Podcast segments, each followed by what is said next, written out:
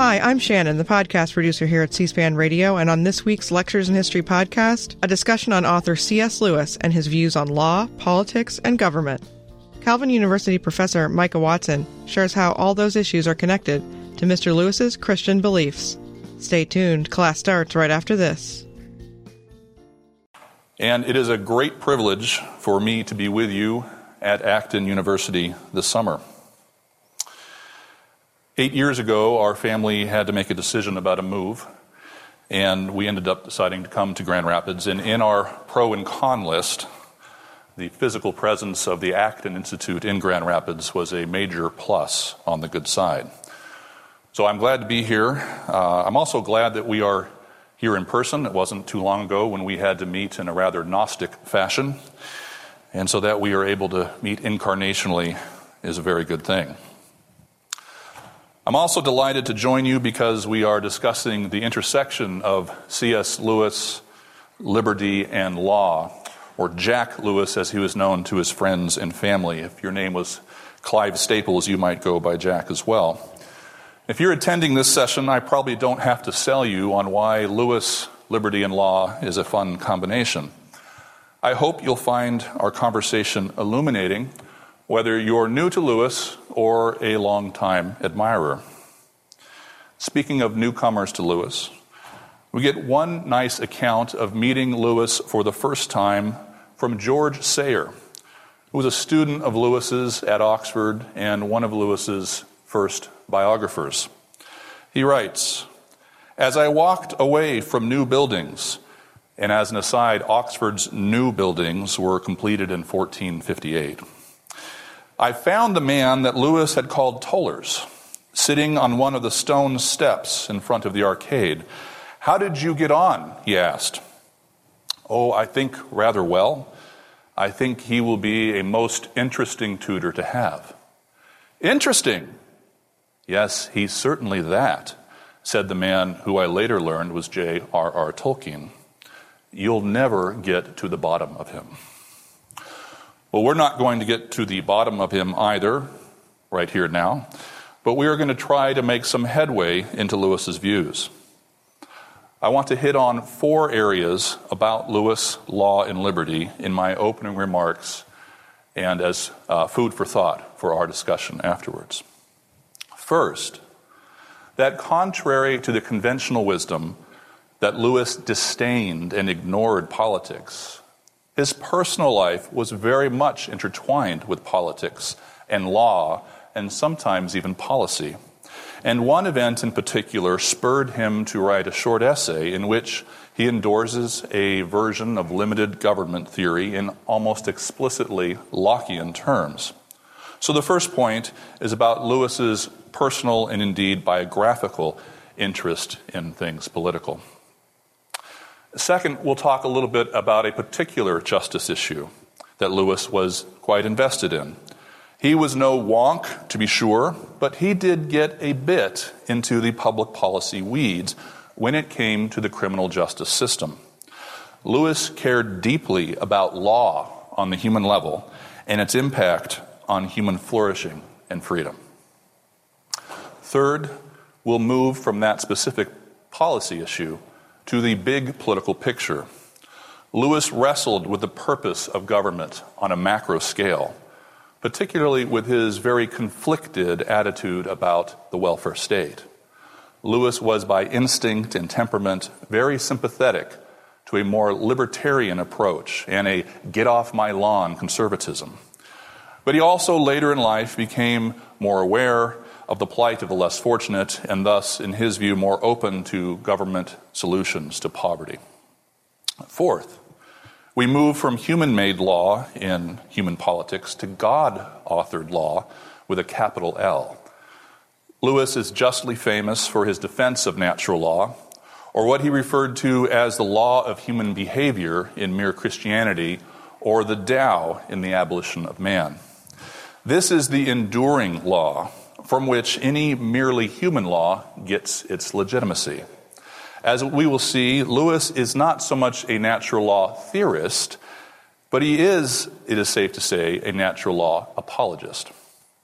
I'll conclude by suggesting that all of Lewis's musings about politics, law, both civil and natural, and liberty are framed in a teleological context. That is, his understanding of liberty properly understood is directional. It's heading somewhere. We as human beings are heading somewhere. And to miss this aspect of Lewis's teaching is to misunderstand everything else we might get from him. So, claim number one the personal and the political. The conventional wisdom on Lewis was that he really didn't care much for politics or for law, and that he thus would not have spent much time on those things or liberty either. And there's some truth to that in one respect, but the truth is also that he was surrounded by talk of law and politics from his early childhood all the way through his death on November 22nd, 1963, also the same day that JFK goes down in Dallas and Aldous Huxley, author of Brave New World, passes away. We don't have time for the full case about Lewis's politics today or his views. He did remain interested in politics throughout his entire life. His father, Albert Lewis, was a lawyer and apparently took his work home with him. Lewis's older brother, Warnie, described their childhood as dominated by a one sided torrent of grumble and vituperation about Irish politics. And it's admittedly hard to avoid talk of law and politics if you're growing up in Northern Ireland, as Lewis did. Lewis's life as a young man was also dominated by political matters as after 1914, all young British men his age knew that sooner or later they would be drafted to serve in the First World War. And Lewis did serve in the infantry in World War I, fighting in the trenches and getting wounded. His father had tried to get him in the artillery, uh, but Lewis was so bad at math that that wasn't going to be an option. So if you struggle with math, you are in good company uh, with Lewis.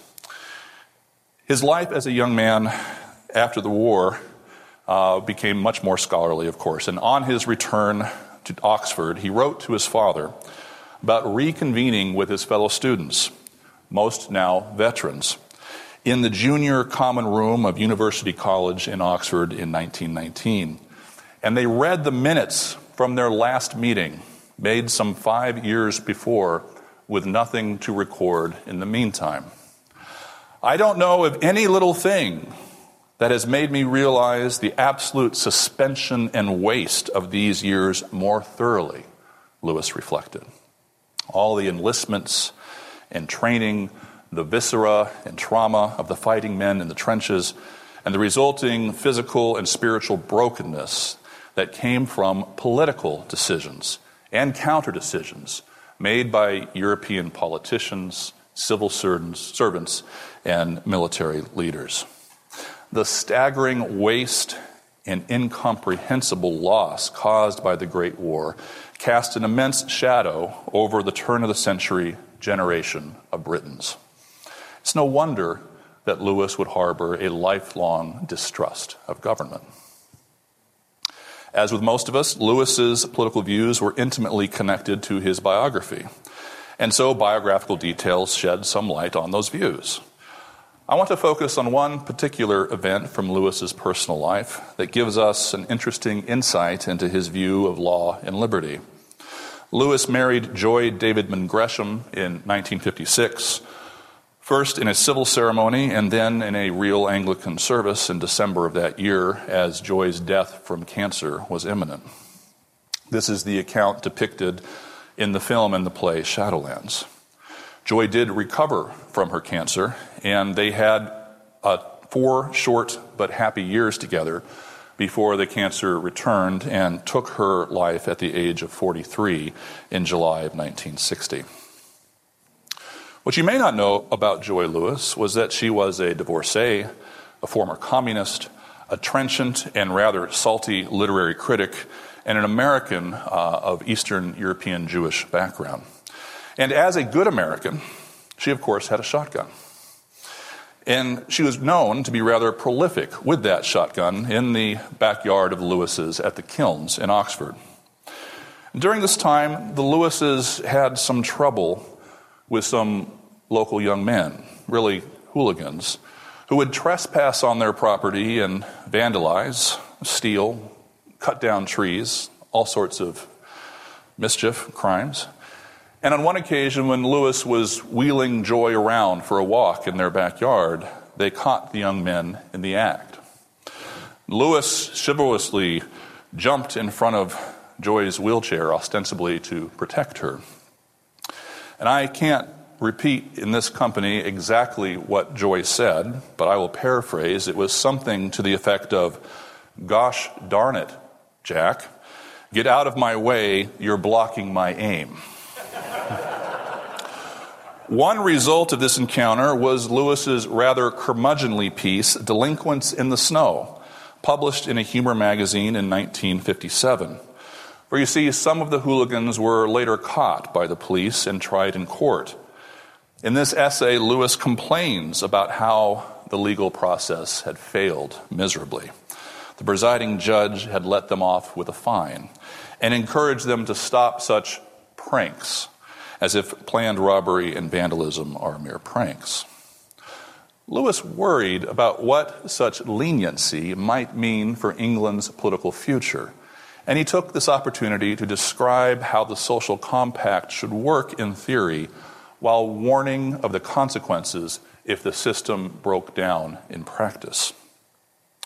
According to the classical political theory of this country, Lewis summarized, we surrendered our right of self protection to the state on the condition that the state would protect us. So a dilemma arises when the state does not live up to its end of the bargain. The state's promise of protection is what morally grounds our obligation to civil obedience, according to Lewis. If this sounds to you a little bit like John Locke, then I think you're onto something. The government's protection of natural rights, including the right to property, is why it is right for us to pay taxes and wrong for us to exercise vigilante justice. Lewis argues the state protects us less because it is unwilling to protect us against criminals at home and manifestly grows less and less able to protect us against foreign enemies. At the same time, it demands from us more and more. We seldom had fewer rights and liberties nor more burdens, and we get less security in return. While our obligations increase, their moral ground is taken away. Lewis drew the same conclusion from this state of affairs that Locke did. When the state cannot or will not protect, Lewis warns, nature is come again and the right of self protection reverts to the individual. I share this reflection of Lewis's not only as an excuse to tell that story about Joy Lewis and her shotgun, but because it illustrates well the libertarian leaning, leave me alone, literally get off my lawn side of Lewis's personality. In most of his public writings, he was very careful not to appear too partisan politically one way or another, going so far as to turn down Winston Churchill's proposal to honor Lewis by making him a commander of the British Empire. Lewis feared that would be used by some of his critics to paint him as a political conservative. But we do see here in this episode and the piece that resulted from it a little bit of Lewis's views. He had a deep distrust of government power, whether it was misused in foreign wars or not used properly enough to keep the domestic peace. And this deep distrust was not merely theoretical, but personal, felt by Lewis. So, claim number two Lewis on law and public policy. Lewis's interest in criminal justice extended beyond this particular case with the hooligans. In May of 1962, Lewis wrote to the poet T.S. Eliot the following We must have a talk. I'd wish, I wish you'd write an essay on it about punishment. The modern view, by excluding the retributive element and concentrating solely on deterrence and cure, is hideously immoral. It is vile tyranny to submit a man to compulsory cure or sacrifice him to the deterrence of others unless he deserves it. One might wonder why Lewis didn't write the essay himself, except that he did. Thirteen years earlier, Lewis wrote The Humanitarian Theory of Punishment, which appeared first in an Australian law journal in 1949. He sent it to an Australian journal because he could get no hearing for it in England. Nevertheless, the piece did elicit responses from three law professors in Australia, to whom Lewis then in turn responded, and the resulting back and forth was published in Res Judicatae, then the law journal of the University of Melbourne Law School. You can now find Lewis's side of this spirited but well mannered debate in the God in the Dock uh, collection. In his delinquents essay about the hooligans, Lewis was concerned about uh, offenders being let off too easily and what that means for the fundamental social compact.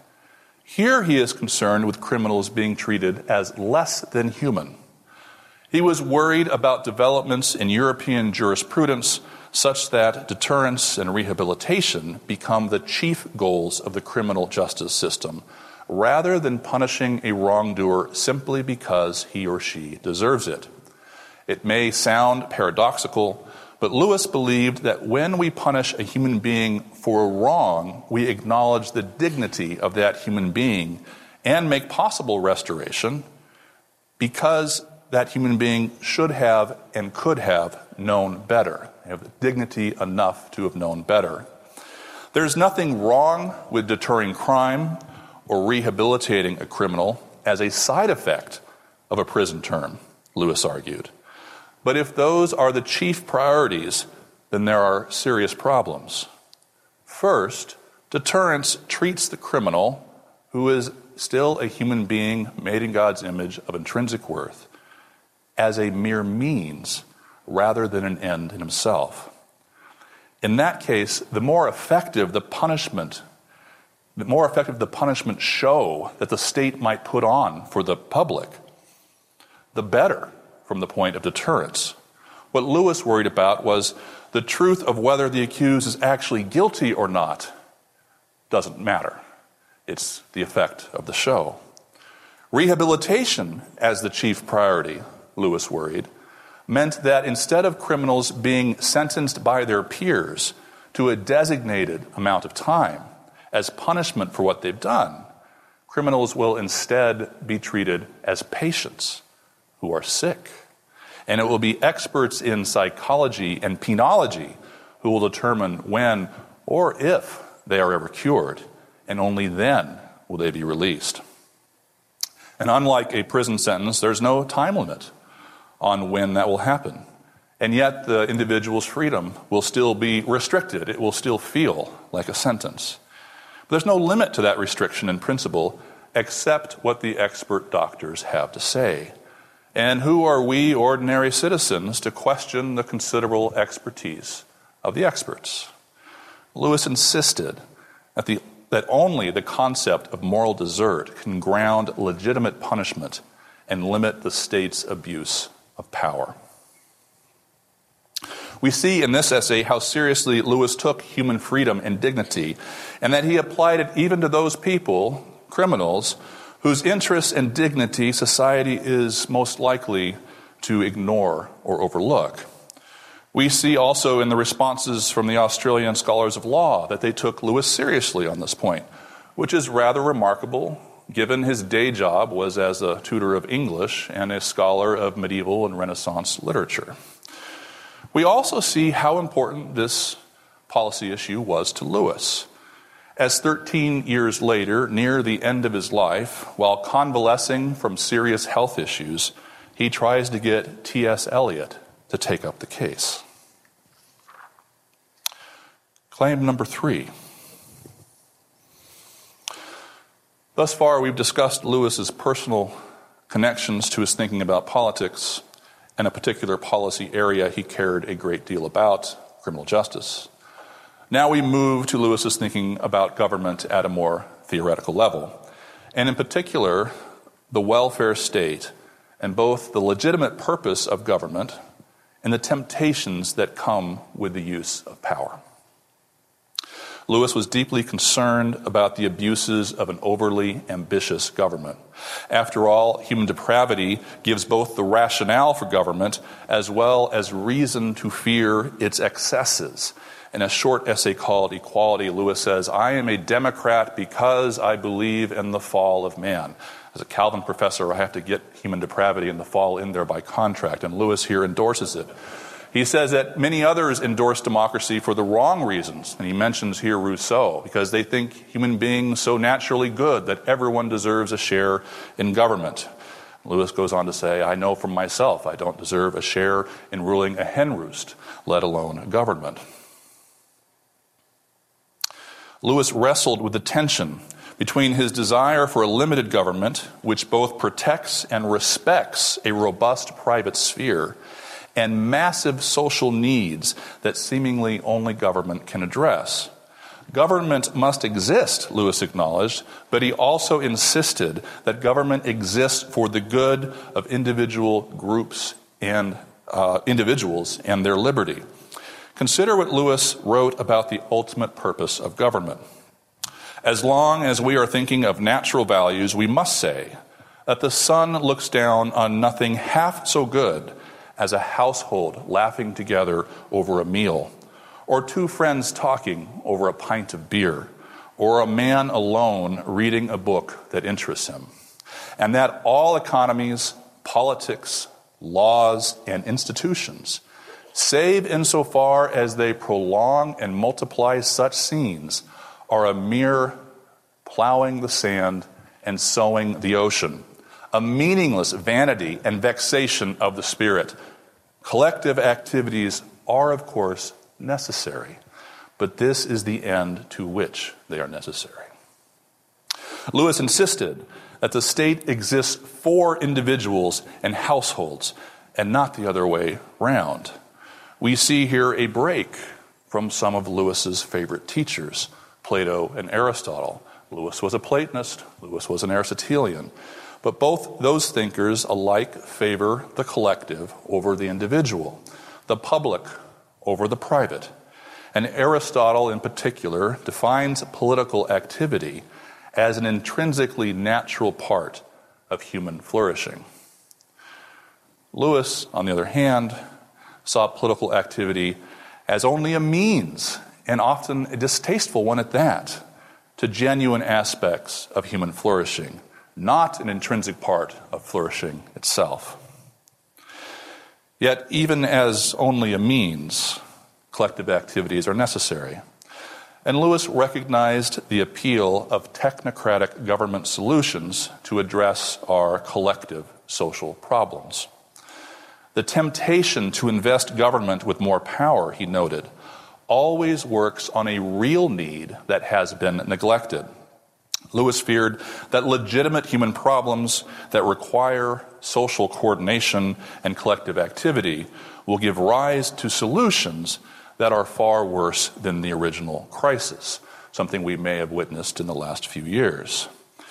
In his book, That Hideous Strength, the conclusion to his science fiction trilogy, this, there's a conspiratorial government organization, the NICE, uh, the National Institute of Coordinated Experiments.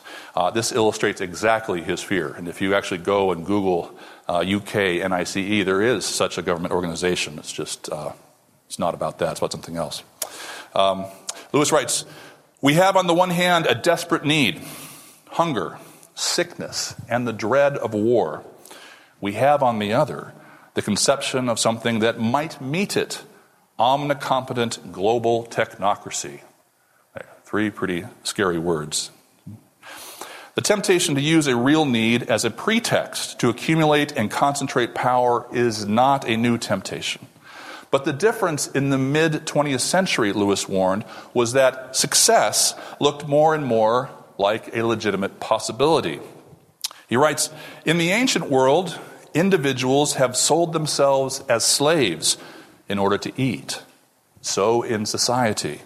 Here is a witch doctor who can save us from the sorcerers, a warlord who can save us from the barbarians, a church that can save us from hell. Give them what they ask. Give ourselves to them, bound and blindfold, if only they will. Perhaps the terrible bargain will be made again. We cannot blame men for making it. We can hardly wish for them not to, yet we can hardly bear that they should.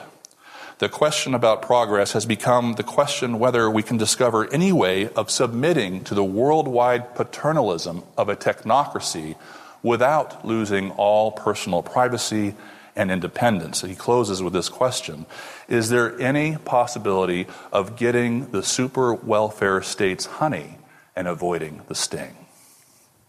Whether we can get that welfare state honey without the sting was perhaps the most pressing practical political question for Lewis, and the stakes were, and I think remain, enormous. While acknowledging the great needs for which technology and big government provides answers, Lewis endorsed simple values that he feared were endangered by a know it all state. To live one's life in his own way, to call his house his castle, to enjoy the fruits of his own labor, to educate his children as his conscience directs, to save for their prosperity after his death. This is what liberty meant for Lewis. This was the good life. He was skeptical that the modern state can deliver a cure worth the, worth the cost. Lewis predicted soberly that, as always, some men will take charge of the destiny of others. They will be simply men, none perfect, some greedy, cruel, and dishonest. With an allusion to the namesake of our institutional host this week, he asked rhetorically about the welfare state whether we have discovered some new reason why this time power should not corrupt as it has done before. Claim number four Lewis as natural law apologist. We move now from lowercase law and liberty and politics to law and liberty with uppercase L's. For every human legal system and political regime rests on an underlying view of human nature and morality. And we can't talk about Lewis and law without discussing natural law. As I've said, I believe Lewis was a natural law apologist rather than a theorist. We don't go to Lewis for the nooks and crannies of how a natural law system delivers specific moral conclusions on this or that particular issue. But Lewis does articulate the inescapable reality of the natural law. He defends natural law in positive terms, arguing for the reality of the moral law, but also in negative terms, showcasing how stark the alternatives are if we abandon the natural law. He also delivers these apologies, these defenses, in straightforward logical works like Mere Christianity and The Abolition of Man. Uh, this year being the 80th uh, anniversary of the abolition of man. He also illustrates these ideas imaginatively in his fiction, most prom- uh, prominently in the Ransom trilogy or the sci fi trilogy, but also in the Chronicles of Narnia and other writings. On August 6 of 1941, Lewis delivered the first of his celebrated BBC broadcast talks, which later would be compiled and published as Mere Christianity. The BBC had invited Lewis to give a series of talks explaining the foundational beliefs of Christianity to a war weary nation. And in his first 15 minute segment, Lewis introduced or reintroduced to the British public the idea of natural law. He began by directing our attention to everyday conversation, listening to others talk about how we are constantly appealing to moral standards in interacting with each other. I gave you a bit of my orange, you give me a bit of yours. Hey, don't cut in line. Uh, you promised you would do this. So we are constantly appealing to some kind of standard. This doesn't make sense unless we believe that there is a standard out there that we can appeal to. A law of sorts. This law, Lewis explained, was called the law of nature because people thought that everyone knew it by nature and did not need to be taught it. And he added, I believe they were right. If they were not, then all the things we said about the war were nonsense. What was the sense in saying the enemy were in the wrong unless right is a real thing which the Nazis at bottom knew as well as we did and ought to have practiced? If they had had no notion of what we mean by right, then though we might still have had to fight them, we could no more have blamed them for that than for the color of their hair. Lewis used the confrontation with the evils of Nazism, and he gets a pass from Godwin's law because he actually fought Germans in the First World War. Uh, he used the evil of Nazism to highlight the reality of the moral law in a dramatic way. If your moral ideas can be true, he argued, and those of the Nazis less true, then there must be something, some real morality for them to be true about. The reality of basic moral principles, known on some level by everyone, was foundational to Lewis's understanding of the Christian message. The first basic point of his talk, therefore, was that human beings all over the earth have this curious idea that they ought to behave in a certain way and cannot really get rid of it. An essential second claim from Lewis was they do not, in fact, behave in that way. He maintained that these two claims, that there is a natural moral law and we fail to keep it, are the foundation of all clear thinking about ourselves and the universe we live in. Moreover, Lewis did not think that a post Christian society could recover moral truth by first directly becoming Christian. And to be clear, he believed that the Britain of his day was post Christian, the same comparison as a divorcee is to someone who is married. Lewis thought the truth of the matter was the reverse. Instead of returning directly to Christian ethics, the world must first simply return to a belief in real objective morality. Only then would it be open to returning to Christianity. For he writes, Christianity is not the promulgation of a moral discovery. It is addressed only to penitents, only to those who admit their disobedience to the known moral law. It offers forgiveness for having broken and supernatural help towards keeping that law, and by so doing, reaffirms it. In other words, you have to admit you're sick before you will see the doctor, and Jesus did not come for the healthy.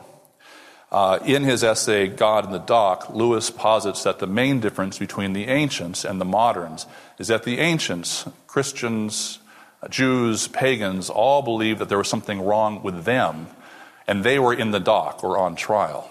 God was the judge. We moderns, Lewis says, put God in the dock.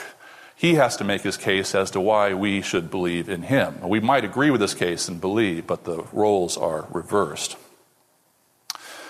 One challenge faced by the modern world for the Christian, for Lewis, for morally serious people, is that many deny that morality has any objective basis at all. Though that doesn't mean that they are relativist or mild mannered about their own moral claims, as we see in our civil or uncivil discourse today. Far from it. But morality, on various modern accounts, is merely a social construct that exists to serve the interests of its creators. That idea, Lewis argued, was the disease that will certainly end our species and, in my view, damn our souls if it is not crushed. Lewis did not so much argue to the conclusion that the natural law exists. That's a tricky proposition for reasons we'll get to shortly. But he is trying to persuade his audience and us that we already believe in objective morality. Lewis also didn't just defend natural law, he played offense. He attacked the alternatives, and nowhere more powerfully than in the three lectures that became his book the abolition of man. This was originally delivered as three lectures at the University of Durham, as I mentioned, 80 years ago this year.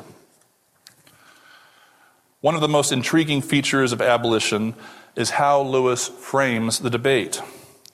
Many works of natural law theory take something of a defensive position, where the author assumes that natural law is on trial, or in the dock, as Lewis might say, and must be proved valid or reasonable. Lewis does not take that tack. Instead, he turns the tables. Instead of assuming that the Tao, his word for the natural law, must be established or defended, he proposes to interrogate the alternatives. Critics aim to undermine the old values by teaching students to see through or check the privilege of old fashioned sentiments and moral judgments. But why think we should only defend our position? Why not ask what motivates them, what grounds their positions, and what do they propose as a replacement to objective morality. One important clue to understanding what Lewis is up to in The Abolition of Man is found near the conclusion to The Last Battle, Lewis's apocalyptic conclusion to the Chronicles of Narnia. In this scene, the forces of evil have been defeated. Goodness has prevailed. This may be a spoiler, but Aslan wins in the Narnia Chronicles. All that remains is to pass into Aslan's country for eternity. Yet one troubling plot point remains unresolved. The treacherous dwarfs are determined to snatch defeat from the jaws of victory. They sit huddled and miserable in the dark confines of what they take to be a black hole. Queen Lucy, always Lewis's moral exemplar, tries to persuade the dwarfs to see things as they really are they are not in a black hole, but in the midst of the open sky, the green grass, and fragrant flowers. Paradise awaits them if only they have eyes to see and ears to hear. Lucy tearfully begs Aslan to help the dwarfs, and he provides them a sumptuous feast, but to no avail. Not even Aslan will force those who choose blindness to see what truly is. They will not let us help them, Aslan says. They have chosen cunning instead of belief. Their prison is only in their own minds, yet they are in that prison, and so afraid of being taken in that they cannot be taken out. The last chapter of The Abolition of Man is about that prison. It is about the predicament of those people who do not merely misunderstand or misapply this or that moral teaching, but who reject root and branch the very possibility of moral reality. It is about the predicament of nihilism. From Lewis's perspective, writing a book of natural law theory when many people question the very foundations of morality itself would be something of a fool's errand. You don't write chess manuals for those who think games a complete waste of time. You cannot persuade someone to take their medicine if they reject the good of health altogether. You don't review an opera for cultural Philistines who despise music. One has to first write about the intrinsic good of play, the good of health, and the good of art and music.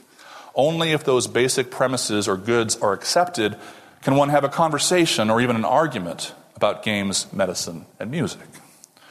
So, how does one argue about first principles? Lewis believes we cannot argue to them, we argue from them. He says the primary moral principles on which all others depend are rationally perceived. We just see that there is no reason why my neighbor's happiness should be sacrificed to my own. As we just see that things which are equal to the same thing are equal to one another. If we cannot prove either axiom, this is not because they are irrational, but because they are self evident and all proofs depend on them. Their intrinsic reasonableness shines by its own light. To not see that reasonableness is to be like the Narnian dwarfs, morally blind. Lewis does not attempt to prove the validity of natural law, a quixotic task, but rather he appeals to our capacity to reason, to illustrate the alternatives to a belief in fundamental moral principles. Lewis hopes to awaken a realization in his readers that they do, after all, believe in natural law. He does this differently in each of the three uh, chapters, laying out in Men Without Chests a Platonic and Aristotelian picture of the human person, as well as the high stakes for moral education in the political community. In the second chapter, The Way, Lewis dissects any attempt to extract one isolated component of the natural law and build a new ethic just about around that while getting rid of all the others. And the last chapter, The Abolition of Man, does not so much present the positive case for natural law as it does reveal the stark and to a minimally decent moral person horrific alternative. Well, we have been through a brief survey of some of Lewis's thoughts about law and liberty, glancing quickly at his biography and his thinking about criminal justice and the welfare state. And we've touched very briefly on Lewis's work defending natural law and putting its alternatives to the test. I said earlier that I would conclude with a brief word on Lewis's ultimate understanding of liberty. In Mere Christianity, Lewis uses a fleet of ships to illustrate morality. Morality consists of two parts, he writes.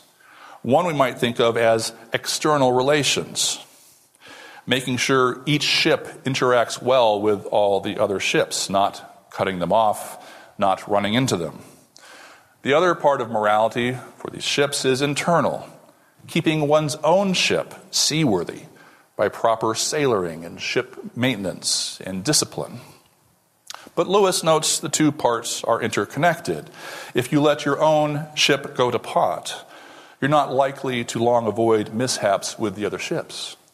And if you're constantly running into other ships, your own won't remain seaworthy very long. But there is a third element, and that is where the ships are sailing to. Lewis took seriously law and politics and culture, justice, literature, all sorts of earthly goods. But ultimately, true liberty is not the absence of restraint in the ambitious pursuit of whatever one's desires happen to be. It is not sailing however one likes to wherever one likes.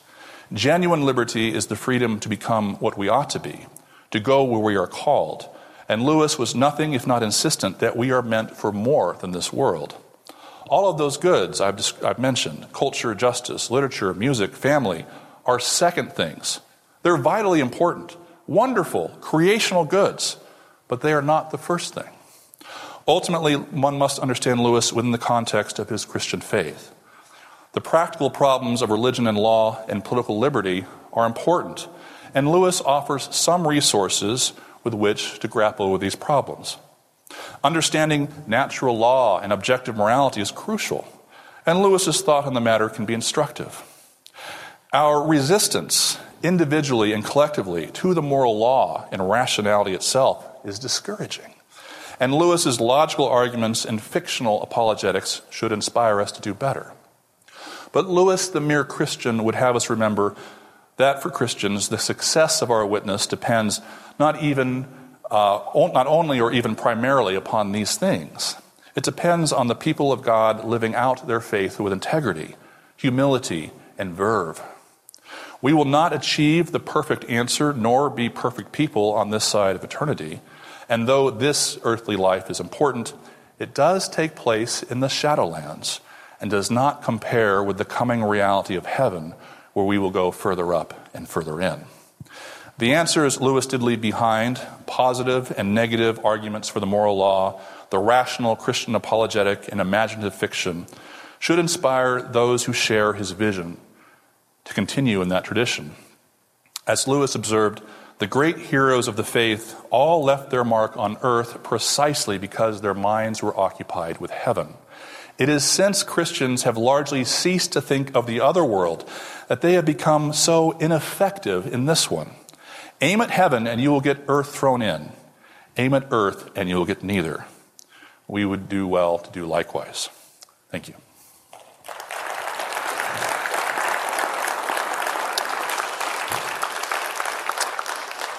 Okay, at this point, we have a chunk of time for Q&A. We have a mic here and a mic uh, here. So if you have any questions, challenges, diatribes, denunciations, uh, coming up.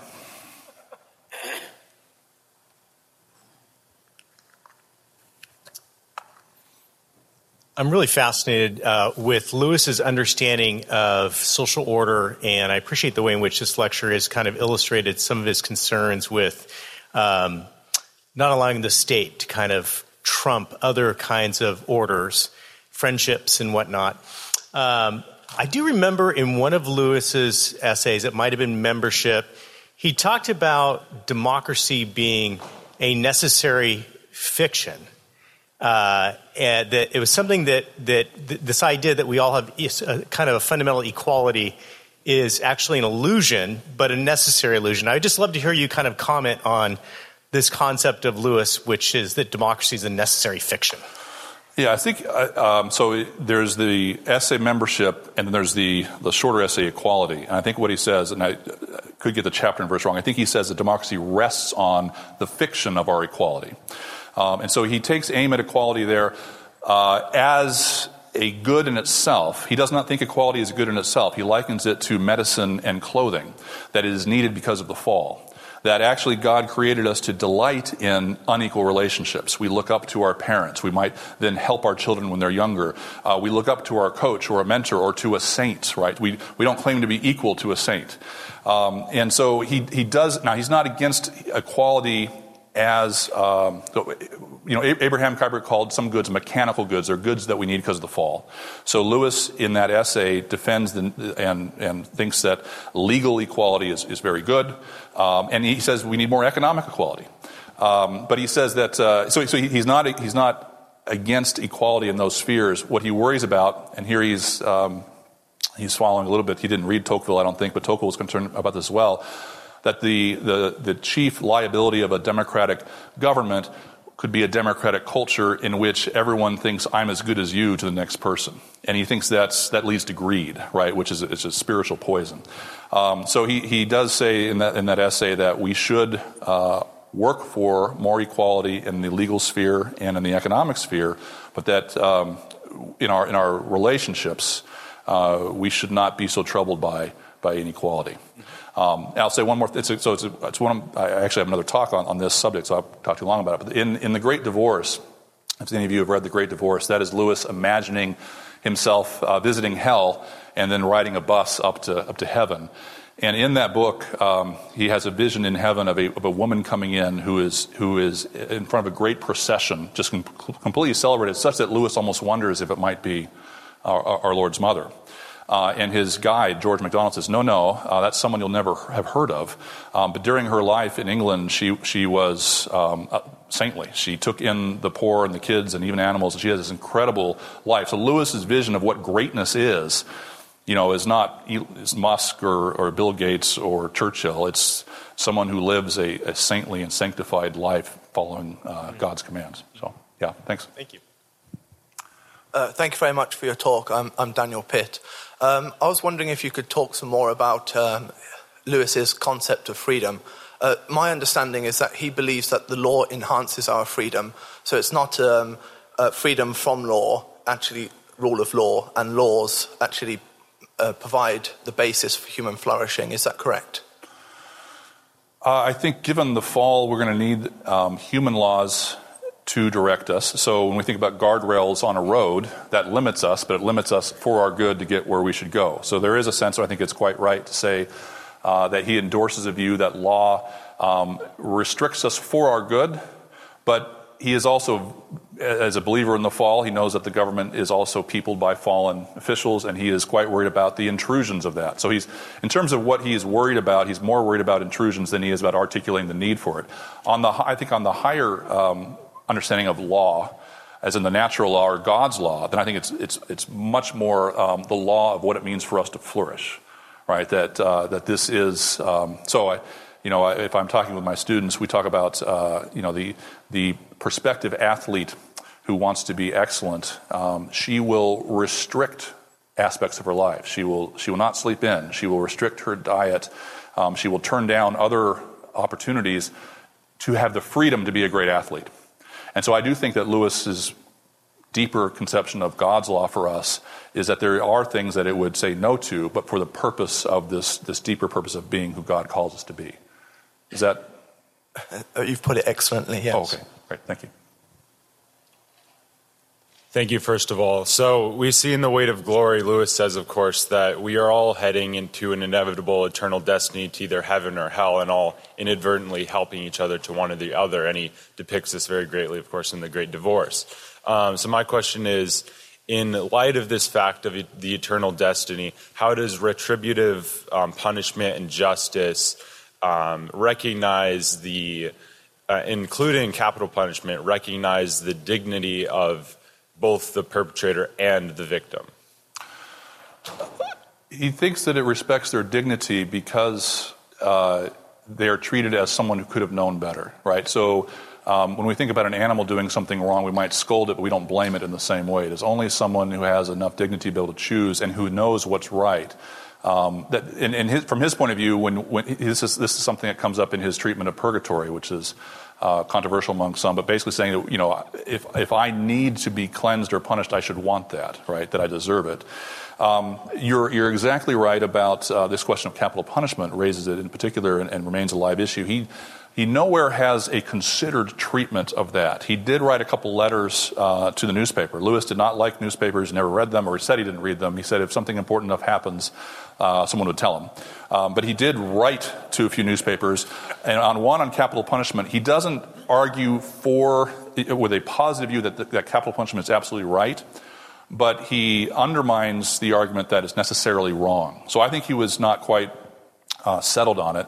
Um, his, his, argument was that uh, he's not sure that anyone who needed to spend 40 years um, of the rest of their life in prison would be any more likely to come to faith than someone who has, I think he says, two weeks until the gallows. So, um, so I think he. I don't want to. You got to be careful. I don't want to say what I think what Lewis said, um, but there's room in there for the sort of thinking that, that uh, when it comes to someone's reception of the truth, such that they might be saved, it's not clear, entirely clear, that living the rest of one's life in, in prison would be more likely to lead to that than than, the, than capital punishment. That said, I don't want to say that Lewis uh, officially or, or publicly um, endorsed capital punishment. I think he was uneasy about it, as I think anyone should be. Um, but he, he, did not, he did not argue against it either. Thank you. Thank you, Dr. Watson, for your, uh, your talk today. Uh, the first question was, uh, made me think of uh, Lewis's chapter on hierarchy and Preface to Paradise Lost as one of those places where he definitely uh, you, you, can see Lewis kind of does think there's room for equality, but he also deeply loves the sense of hierarchy that he sees in Milton. Um, my question for you uh, is really based off of your reading of Lewis and his right. He, uh, he wrote so much that you, have read uh, so much of what he wrote. Um, Lewis seems to be incredibly prophetic in that he, writing across the late 30s, 40s, into the 50s, I mean, he without the not in particulars but in very broad trends he accurately predicted several of the moves that modernity would make um, some of them that seem obvious to me, at least, are the at the end of Abolition of Man. He's sort of outlining the transhumanist movement.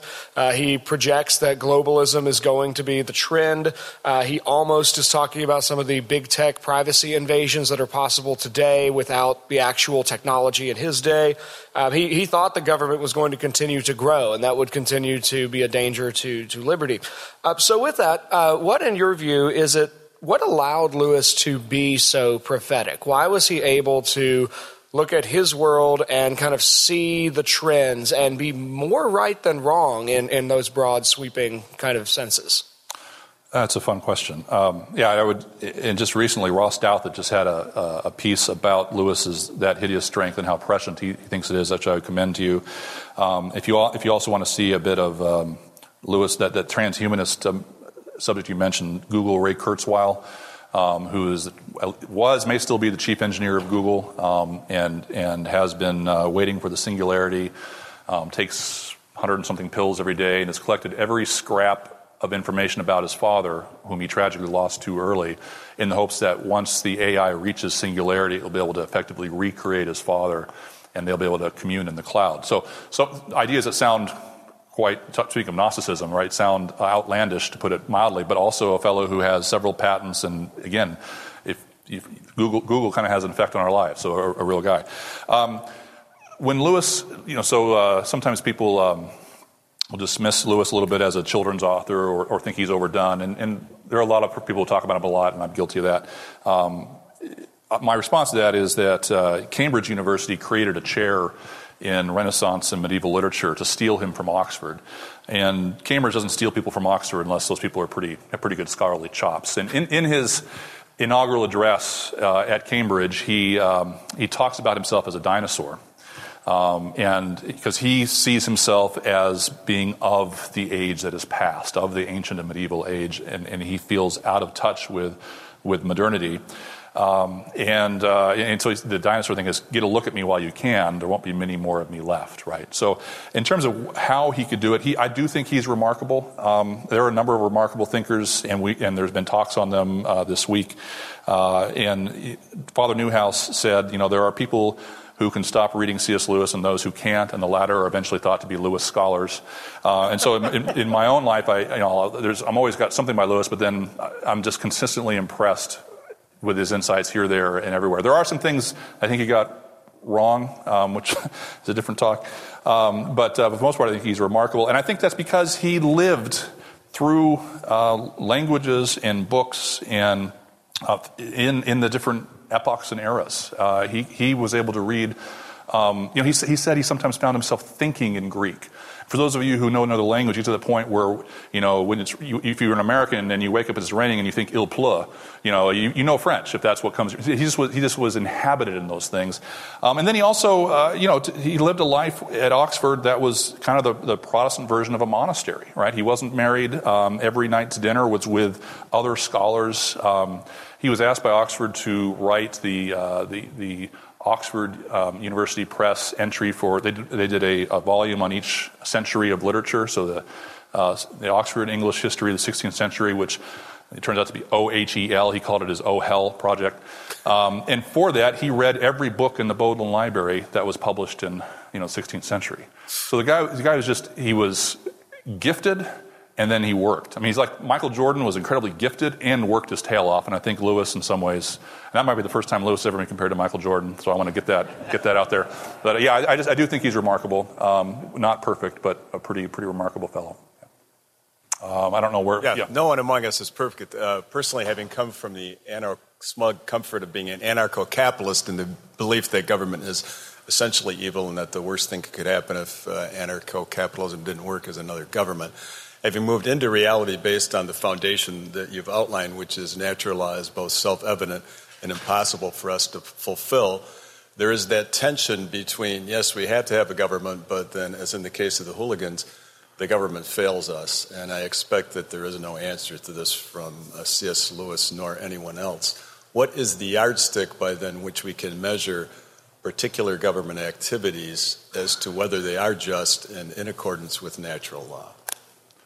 Good grief. Uh, that's, a, that's a tough one. Um, I mean, one yardstick, I think, would be uh, you know, when we think about the rule of law, one requirement of the rule of law is that it applies to everybody, or should. And that's never going to be perfectly um, applied, uh, but some systems will get closer to it than, than others. If we think about you know, the only teaching parable, I think that's right, in the Old Testament, uh, is Nathan's story about the, the the rich man who steals the poor man's ewe, right? And it's used to, um, to illustrate what David did with Bathsheba.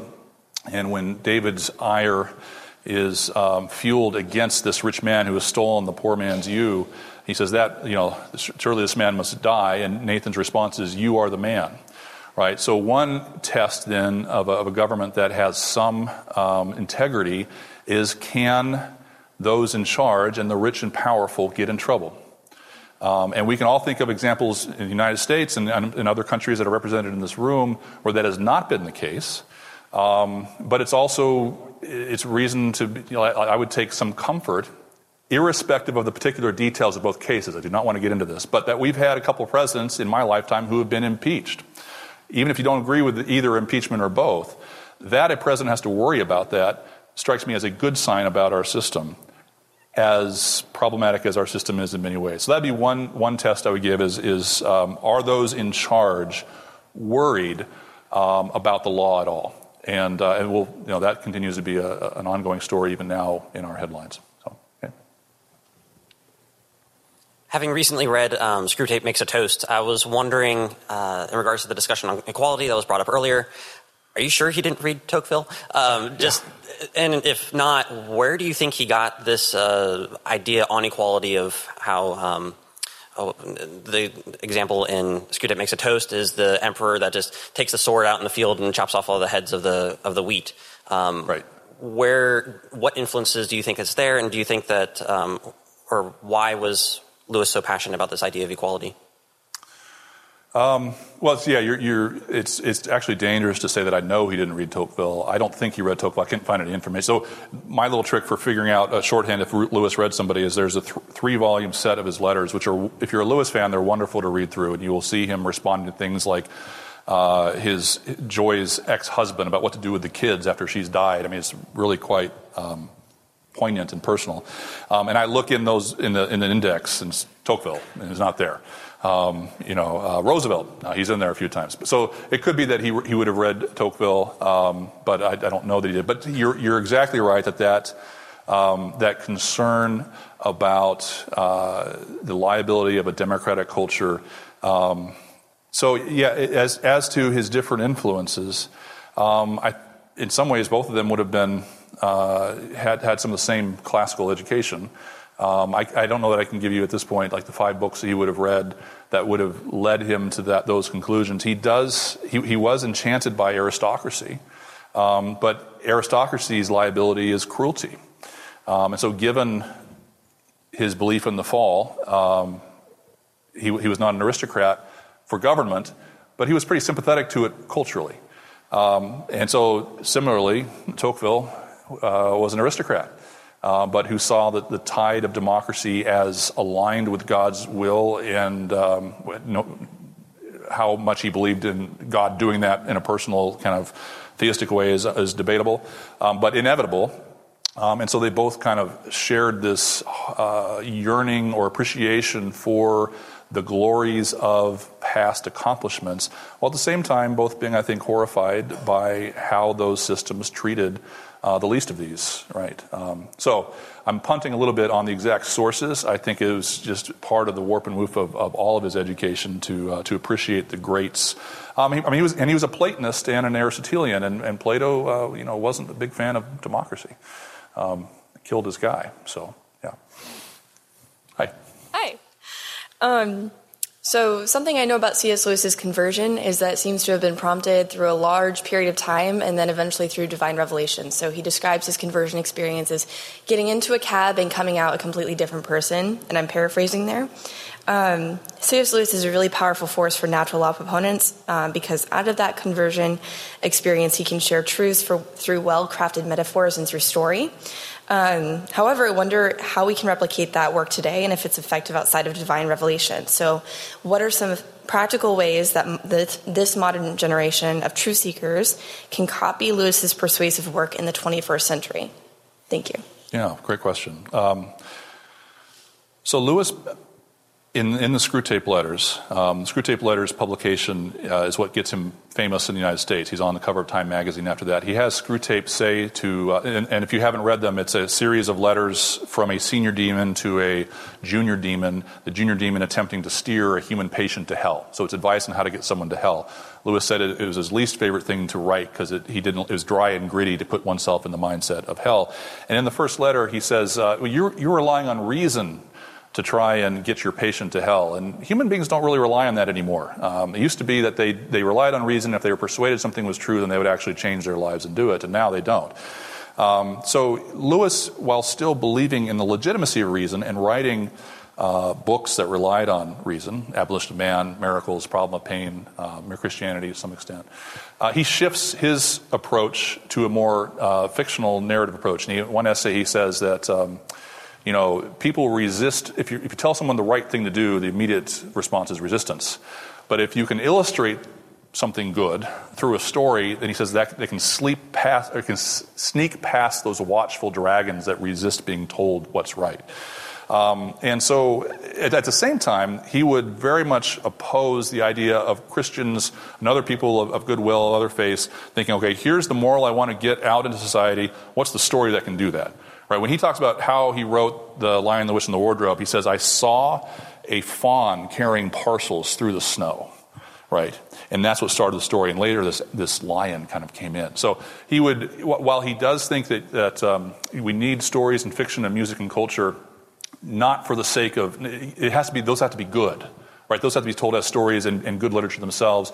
And then in Lewis's case, the moral and the faith came naturally into them because it was coming from him, and that's what he was all about. He says, I believe in Christianity as I believe the sun has risen, not only because I see it, but by it I see everything else. So I think Christians, we, we cannot be C.S. Lewis. He was, I think, a, um, a, a one off. Um, but we can, I think, follow his lead to some extent in doing and providing and working on good things that can win over our, our neighbors who don't share our faith, who say, oh, that's really good um, and get it past those watchful dragons into the water, into the culture, particularly now that um, I think, this is my own view, politically speaking, the, the, the, time at which the Protestant Catholic Jew kind of consensus is done.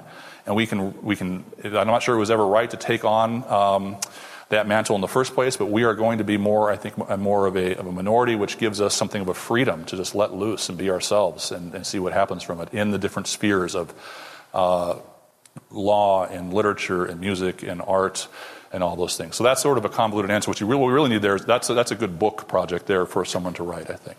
Um, uh, I think we're here. Yeah. I have a more uh, broad question about uh, the relationship between Tolkien and Lewis. I was curious. It seems to me that while Lewis is uh, rather conservative about some things, that Tolkien is much, much more so, more skeptical about technology and democracy and so on. Uh, do you think that there was any record of them interacting about this or other kind of topic? Yeah, so um, Bradley Birzer is here this week, and he would he would be able to give an even better answer to that.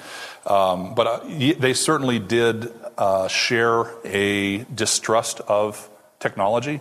We see this in the Lord of the Rings, right, with um, Saruman's realm, and uh, Lewis even, you know, he, he, didn't really ever learn how to drive a car. He, he thought cars. Um, he, he, sounds like a front porch person. If you're familiar with Front Porch Republic, that the introduction of cars has destroyed the sense of space. That you can now get someplace uh, 60 miles away in an hour. He, he used to go on these, these long walks. He'd go on these walking tours with friends. Um, where Tolkien would be more conservative than Lewis, Lewis on marriage, um, I, I, agree with Tolkien on this. Lewis has some, I think, some problematic things to say um, about marriage, and then in his, his own marriage was a little controversial uh, with, with Joy Davidman Gresham in terms of how it started. He basically got married to keep her in the country. Um, and then uh, not, you know, fell in love with her, and they, they were married in a real sense. Tolkien wrote a letter to Lewis about his treatment of marriage and mere Christianity, um, and, and never sent it. But we have the letter, and we can see that, that difference. So um, they're certainly they were they were good friends. There was a bit of a you know not a, quite a falling out, but a, a, a, cooling of the relationship, and it, it did I think center around when Joy came into the picture. Um, but I think that there was a reconciliation after her passing away. Um, and there's there's a number of good works out there looking at the two of them. Tolkien was certainly crucial as, in playing a role in, in Lewis's coming to faith. Um, uh, in other in other areas, Tolkien uh, could be. Um, uh, not as conservative as one would think um, in terms of uh, his rewriting and reimagining some of the, the Northern and Norse literature works. Um, that's something I've just been learning about recently. But, but yeah, no, it's a fascinating area, and I think the, the two of the most um, interesting figures that just happened to end up being very good friends in the same place. It would have been fun to have been a fly on the wall. Thank you so much. Greetings. Um, You talked about Lewis making a move um, from a more libertarian get off my lawn sense, uh, and I think you said later on uh, a little more concern for the poor and other things like that that he starts to have factoring into his political thinking.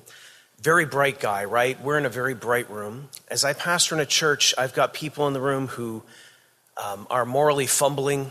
Um, they, they struggle to tie their own moral laces, you know, if you will, right? That, how did, when Lewis looked at the world, he's got this kind of self reliance that affords him a kind of liberty.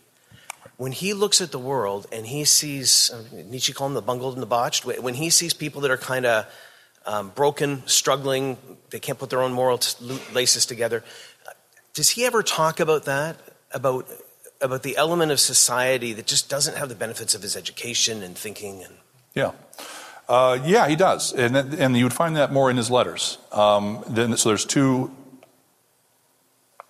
two ways to answer that. One is uh, once Lewis became as popular as he was, he got a lot of letters, and he wrote everybody back. Um, towards the end of his life, his brother Warnie would help, but he almost felt it was a duty. He hated Christmas in part because he got so many cards and felt this kind of, you know, categorical imperative requirement to write everybody back. Uh, he does write about that. So he he um, he got to know people and their problems because they would write to him about their problems. They would also send him stuff. Amer- Americans in particular. Lewis had a really funny view, or at least relationship with, with the United States. Uh, he married an American, had two American stepsons, but then in some ways found found the United States uh, culture at least problematic. Um, he, you know, he, he had about a, as privileged a life as one could have, um, without being, you know, a, a baron or something. Um, but he also lived through World War II, and the rationing went on, I think, through 1956. I mean, the rationing in Britain was significant even past the war. So people would send him stuff all the time, and he would hear about their problems and write back. So that's one element. The other is his, his marriage. So Joy Davidman Gresham, her ex husband was abusive, um, was uh, outlandish, um, um, and mistreated her and their boys. And he saw through her experience how hard it would be to be trying to raise two kids just doing it on your own. He is kind of a, hey, just do it on your own sort of thing. Um, a man, in, you know, calling his home his castle. But in her position, kind of mistreated and then, you know, abused by a husband. And um, so he writes a letter to an American in Florida and basically says, you know, I've said many hard things about our British health system, right? He's been critical of it. But it's better than if there's nothing, right? Which is a, a little bit of a, um, you know, a view that it's not the ideal, but it'd be better than there being no safety net at all. So I think it was his, his experience knowing Joy and seeing what it was like for her to try and struggle for a while that, um, that helped him appreciate a little bit more that there's got to be something out there for, for those folks. Um, ideally, it would be the church and uh, you know, family and charity, but uh, if that's not there, um, you know, then there needs to be something else. Yeah. Hey, good morning. Um, so Lewis's views on equality are, you might say, provocative given today's atmosphere of yeah. gender equality, gender relations. Could you contrast his view of equality and hierarchy, um, I guess, including like what he talks about in the end of that hideous strength, with today's climate? Yeah, I, I think uh, Lewis, you know, uh, the earlier, there's earlier question from Josh saying he was prophetic, and I think he um, saw the direction things were going. He has another essay called Democratic Education, in, and then the, the Screwtape proposes a toast is about American education in particular. He had it published in the Saturday Evening Post. Um, and he basically predicts everybody, everybody wins uh, a trophy culture. Um, and uh, so I, I, think you know he would be.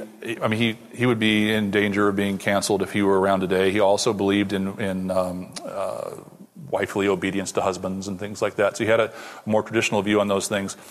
Um, in, although he, he makes a, a paradoxically pro working class, pro uneducated or less educated case in that democratic education piece, because he argues for um, just a, a, straightforward aristocracy in education. Education should be aimed at the students who do best. And then he anticipates the objection, which I think is what he'd hear today. He says, Well, what, what about the parents of Tommy? And Tommy just sits in the back of the classroom. No offense to anyone sitting in the back. Uh, and, and in the back, he's, he's whittling.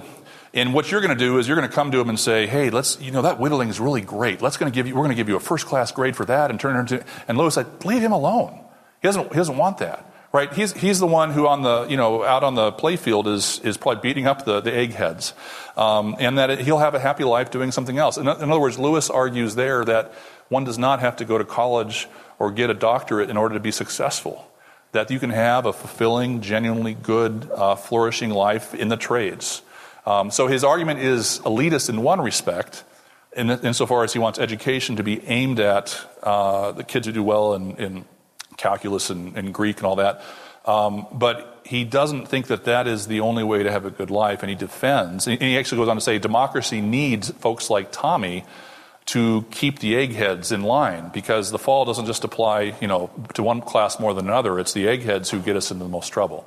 Um, so, you know, it'd be, it's, it's fun to think about what someone would um, be like in a, in a different era. I think uh, he would be allergic to um, some of the egalitarianism that we have today because he, he, would he said he says we, if you make it into an ideal, you effectively are going to be um, fostering envy, and I think a lot of our political discourse is fueled by uh, envy, um, and and a you know um, ingratitude is the is the opposite of that, and we're in short supply of that. So, yeah. I hate to interrupt, but we have time for one more question. Lucky me. in God in the Dock, he has a little discourse on uh, the the tyranny of the moral busybody, mm. and I think that's a theme through a lot of his fiction. That oftentimes the attack on liberty or on what is truly good comes from the projected position of the moral high ground. So, seeing how today that's really the case, that a lot of the attack on liberty comes from empathy, tolerance, these, these virtues, how could we learn from Lewis to communicate the importance of liberty over maybe some of those projected high grounds of the moral good in our society? Uh, I think you're, I'll first affirm that you're right while thinking about how to answer the question. Um, he at one point says that theocracy is his most detested form of government because it is uh, because those who are in charge of enforcing it will be motivated by their duty to God to make sure that we're all doing what we're supposed to be doing. Whereas other folks might rest or sleep, but the holy motivation to keep people in line is the, and, and so yeah, the moral busybody. He he is some throughout all his works. He, he really doesn't uh, care for that, and, and, there's a personal aspect of that to his life as well, biographically, which uh, we won't have time to get into. Um, so how do we kind of combat the overweening um, crucible like atmosphere that there is, particularly uh, on social media, can be um, uh, exaggerated. I think it's going to be standing up uh, to, to, to, the bullies.